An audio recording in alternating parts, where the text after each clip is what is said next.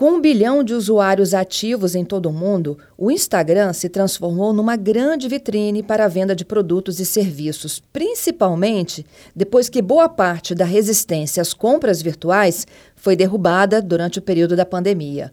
O crescimento do uso da plataforma para impulsionar negócios trouxe também a reboque uma enxurrada de problemas para consumidores que, encantados por perfis bem produzidos, promoções tentadoras, acabam é caindo em ofertas enganosas e até mesmo em golpes.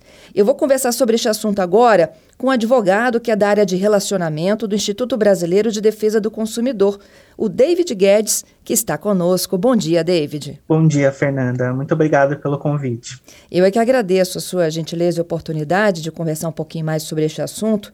Vocês recebem muitas demandas envolvendo golpes, práticas abusivas e até ofertas enganosas e em relação a essas plataformas? Sim, é, tem sido muito comum, especialmente como você citou na introdução, é, durante o período de pandemia a gente vê um crescimento muito considerável dos golpes aplicados a, através desses links, é, nesses anúncios dentro do Instagram, do Facebook e das outras redes sociais.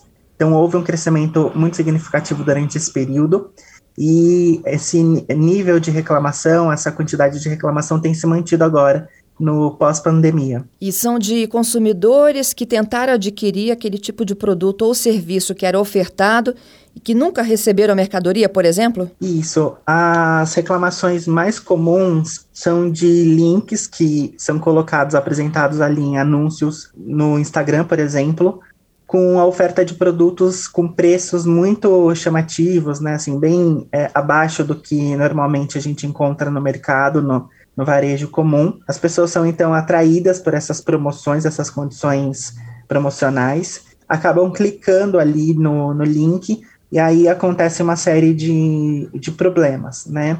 É, um problema típico é justamente a clonagem do perfil através da coleta de informações é, por meio de links com vírus e outros tipos de aplicativos de coleta de informações mesmo do usuário. E aí a pessoa uhum. acaba o perfil dela clonado e até outras informações do celular apreendidas, né, pegas por esses é, fraudadores. E outro tipo de ocorrência comum é também o, a compra, né? A pessoa ela conclui a compra ali no link, seguindo aquelas orientações que são passadas, é, aquelas informações que são pedidas. Então ela vai passando os dados e ao final ela realiza a compra efetivamente, inclusive sendo direcionada para uma plataforma de pagamentos, e aí ela coloca ali os dados do cartão de crédito, ou então faz um pagamento por boleto, e depois o produto simplesmente não chega no prazo que foi anunciado, a pessoa ela não consegue mais contato com o suposto fornecedor, o site, né, o link, ele deixa de existir, ele simplesmente some da internet, e a pessoa fica realmente sem ter é, o produto e com dificuldades sérias de conseguir o reembolso do valor que foi pago, né? Então a gente vê que realmente são crimes de estelionato que são cometidos dessa forma. E essa página já se transformou em outra, em mais outra, e isso vai aumentando a legião de, de pessoas lesadas. Exatamente. Eles é, lançam é, links falsos, né, temporariamente na, na internet, justamente para gerar ali uma impressão de segurança. É, a pessoa ela fica com a impressão de que há realmente um site e que depois, se ela tiver algum problema, ela vai conseguir voltar a entrar em contato com, com o fornecedor, com, com o interlocutor, né? É, para, enfim, resolver qualquer problema, mas isso não acontece. Pois é, David, começando até pelas orientações desse último fato que você relatou, assim, a gente está cansado de saber que não existe almoço de graça, né? Tem que desconfiar quando o santo está de bom tom ali? Com certeza a pessoa precisa desconfiar das ofertas que são muito tentadoras, é, que são muito é, dissonantes do, da realidade do mercado. Então, se você vê, por exemplo, um aparelho de celular que é anunciado geralmente pelo valor é, de dois mil reais, é um exemplo. E aí, ali naquele anúncio, ele está sendo anunciado por 800 reais, a gente vê que tem um, um uma diferença muito grande, né? Então, nesse exemplo, a gente já pode ficar é, desconfiado de que essa oferta pode ser realmente fraudulenta. E aí a gente no IDEC fala é, justamente de alguns pilares no, antes da compra. Primeiro, a pessoa precisa planejar, né? É, se ela tem intenção de comprar um item, é importante que ela faça um planejamento é, antes de de realizar essa pesquisa, inclusive, e ficar se policiar no sentido de não cair em ofertas enganosas só porque são promoções que aparecem ali no seu é, Instagram. Então a pessoa ela precisa realmente fazer um planejamento para ela é, também, é, além de evitar fraudes e de cair em golpes, é, também respeitar o seu orçamento doméstico, a, a sua necessidade real, se aquele item realmente é uma necessidade. E depois disso ela fazer uma pesquisa daquilo que ela quer nos fornecedores que ela já conhece. Se ela encontra uma oferta que é que se, apre se apresenta como vantajosa num fornecedor que ela não conhece, aí é importante que ela pesquise também a reputação da loja, né? Se aquela loja realmente existe, se as pessoas elas têm feito reclamações na internet é, a respeito daquele fornecedor. E aí, uma dica importante é aqueles vários sites que a gente sabe que tem de, de reclamações na internet, mas também dando destaque para o site do PROCON, do PROCON do estado da pessoa, e também o site da consumidor.gov, que são plataformas é, ligadas ao, ao governo, né? São, são plataformas oficiais. E aí, nesse caso, as informações elas são mais fidedignas, elas são mais confiáveis. Consumidor.gov. Então, é Vou repetir Isso, aqui. Consumidor.gov.br é um site da Senacom, que é a Secretaria Nacional do Consumidor, que funciona mais ou menos como se fosse um PROCON, mas é a nível federal. E ali você consegue é, encontrar informações de várias empresas é, que estejam cadastradas na plataforma. É, e aí você vê o índice de reclamação e, de, e também como a empresa trata essas, essas reclamações, se elas são resolvidas, se elas são respondidas. Então, tudo isso é, são fatores importantes a serem considerados, porque problemas podem acontecer, mas o, o a questão é: você precisa estar atento de fazer um negócio, buscar fazer um negócio com uma empresa que seja séria, que dê um tratamento depois adequado aos problemas que são apresentados é, no, no, nas suas vendas, né? Então, é, essa é uma dica muito importante para o consumidor. Exatamente. O, o David, e quando você falou de planejamento, achei tão legal essa dica, porque quando você começa a se planejar, a se organizar para adquirir aquele produto, você não cai, por exemplo, numa tentação dessa. Você desconfia de cara, porque você fala assim: olha, se eu já pesquisei tantas lojas nessa última semana, por exemplo, né? E os preços estão girando em torno de tanto a tanto, é impossível acreditar que eu possa adquirir esse produto, a não ser que ele seja roubado, né? Ou que tenha um golpe me esperando na, no, no, no, no passo seguinte. Exatamente. Então a pessoa precisa fazer esse, essa verificação é, anterior e eu acho que ver também se ela precisa realmente daquele item, né?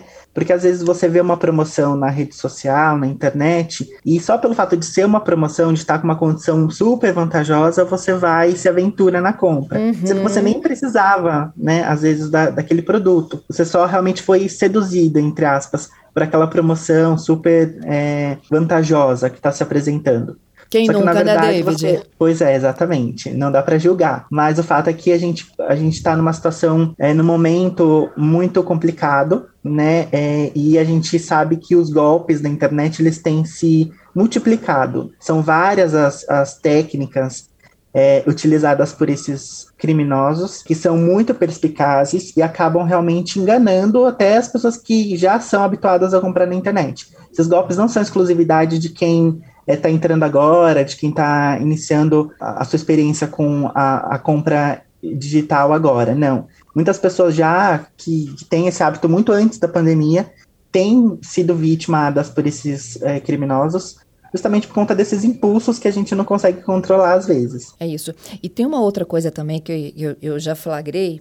É, de páginas falsas que imitam, por exemplo, de um fabricante, praticamente idênticas. Isso, exatamente. Eu também já vi, a gente já viu várias vezes isso daqui. São páginas que são colocadas ali com um layout muito parecido ao site de uma varejista, por exemplo. Só que existem vários elementos que você pode observar ali é, como sendo é, indicativos de falsidade. Então, geralmente, o, o, domínio do site não é igual, não tem aquele cadeadozinho que fica na, no, no canto direito do, da barra de, de, pesquisa, né, que indica que aquela página é uma página segura, e o nome também, às vezes, tem uma, um, uma letra a mais, ou então um número no meio do nome, isso tudo precisa é, ser bem observado para o consumidor. Se ele é, entrar num link na internet e ficar com dúvida do site da. se aquele site é realmente o daquela empresa, daquela varejista, é importante ele é, ir, abrir uma, uma, outra, uma outra página, né? E fazer a pesquisa no site da empresa se aquele produto realmente existe ali, se está anunciado naquelas condições, e dar preferência para fazer a compra na, na página da empresa realmente. Né? E aí verificando esses, esses requisitos de segurança. Você tem o cadeadozinho ali do lado da barra de pesquisa, se a, o domínio do site está precedido daquela sigla HTTPS, o S significa segurança também. Se o site ele tem aqueles é, selos de segurança que geralmente ficam lá no final da página, que indicam que realmente esse site ele foi ele passou por testes de segurança e, e, e isso tudo são indícios que precisam ser observados pela pessoa é, antes de fazer qualquer inserção de dados, por exemplo, dentro de, de qualquer site. Uhum. É, se uma loja dessa que está lá na, no Instagram, na rede social, e não está no site, porque tem muito disso também, né? Todo o ambiente ali gira dentro da rede social e não em outros caminhos e plataformas. Como é que é uma forma da gente checar se ela de fato existe, se ela entrega o produto, se ela não está ali com atividade maliciosa? Então, justamente fazendo esse levantamento que eu mencionei, antes mesmo de clicar no link, você acessa o perfil da empresa no, na própria rede social para ver se, se existem é, outras publicações, como que as pessoas têm conversado ali nos comentários. E depois também fazer uma pesquisa na internet. Então, uhum. jogar o nome do site na, no Google mesmo, é no seu navegador de, de pesquisa, e fazer um, uma, uma sondagem, né? Verificar ali em vários lugares especialmente, como eu falei, no Procon e na consumidor.gov, para ver se essa empresa é cadastrada, se ela é, tem reclamações, como ela trata essas, essas reclamações. É, uma outra forma também é você pegar o CNPJ, se ele tiver a amostra, e fazer uma pesquisa no site da Receita Federal para ver Legal se é uma empresa. Isso. Muito bom. É, para ver se é, para ver se é uma empresa cadastrada, para ver se ela está regular, para ver se o objeto social da empresa ele condiz com aquele tipo de produto ou serviço que está sendo anunciado no post.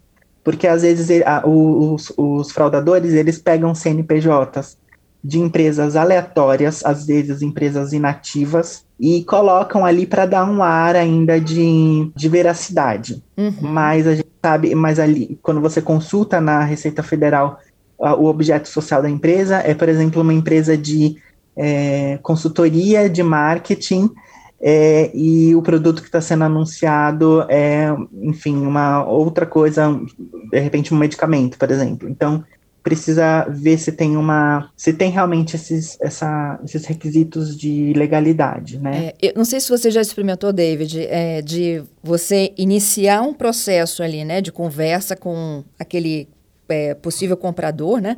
É, na verdade, vendedor, e você ser direcionado para o WhatsApp. Ali você fica completamente frágil, não? Sim, ali você fica um, um, pouco mais rendido, né? Mais à mercê da, desse assédio mesmo que eles fazem para o consumidor. É, e aí você acaba esquecendo também de de observar essas informações, né, que a gente está falando aqui, de verificar se existe realmente uma empresa por trás, uma empresa séria, se a empresa ela trata realmente o consumidor de maneira bacana, se as reclamações são tratadas. Então, em qualquer cenário, é, ainda que ele seja direcionado para o WhatsApp, é importante ele sondar, o consumidor sondar esse, esse interlocutor, pedindo as informações da empresa, né? Qual que é o, qual que é o seu site, qual que é o seu CNPJ, para depois você ter elementos para fazer essa pesquisa antes de, de, de, passar os seus dados e de fazer qualquer pagamento, qualquer compra. Quais são as chances de um consumidor conseguir recuperar e localizar um vendedor mal intencionado desse depois já de efetuado o pagamento? Olha, na, na maioria das vezes, quando, em se tratando de fraude,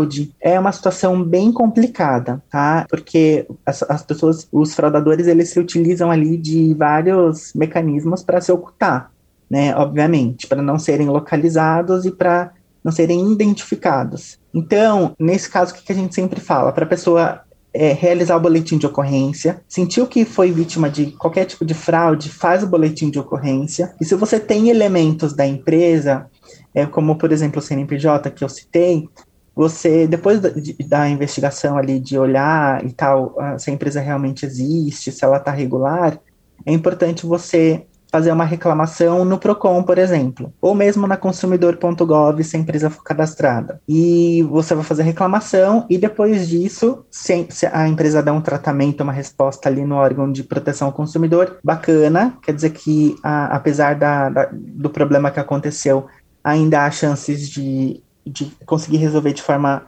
fácil.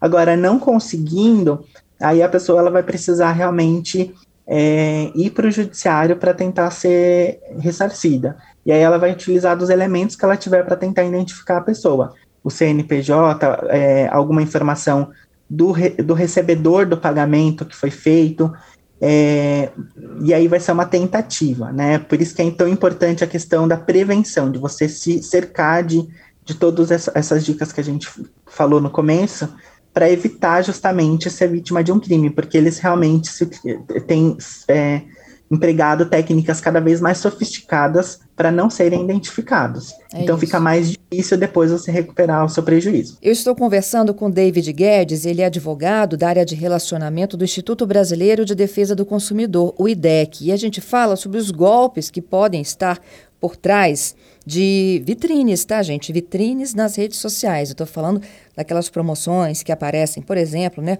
no Instagram. São promoções aí que nos seduzem, uma arte também que nos chama a atenção, que nos induz a compra ao erro. Eu queria finalizar, David, com a, a nossa primeira questão, que foi quando você tem, por exemplo, a sua conta, o seu perfil hackeado, quando você entra num link maldoso. É, nessa situação, é importante que o consumidor ele faça também o boletim de ocorrência, porque aí você está diante de uma, de uma fraude, né, em relação a, com, com a utilização dos seus é, dados pessoais, e então é importante realmente fazer essa, esse registro na polícia para, inclusive, acontecerem as investigações.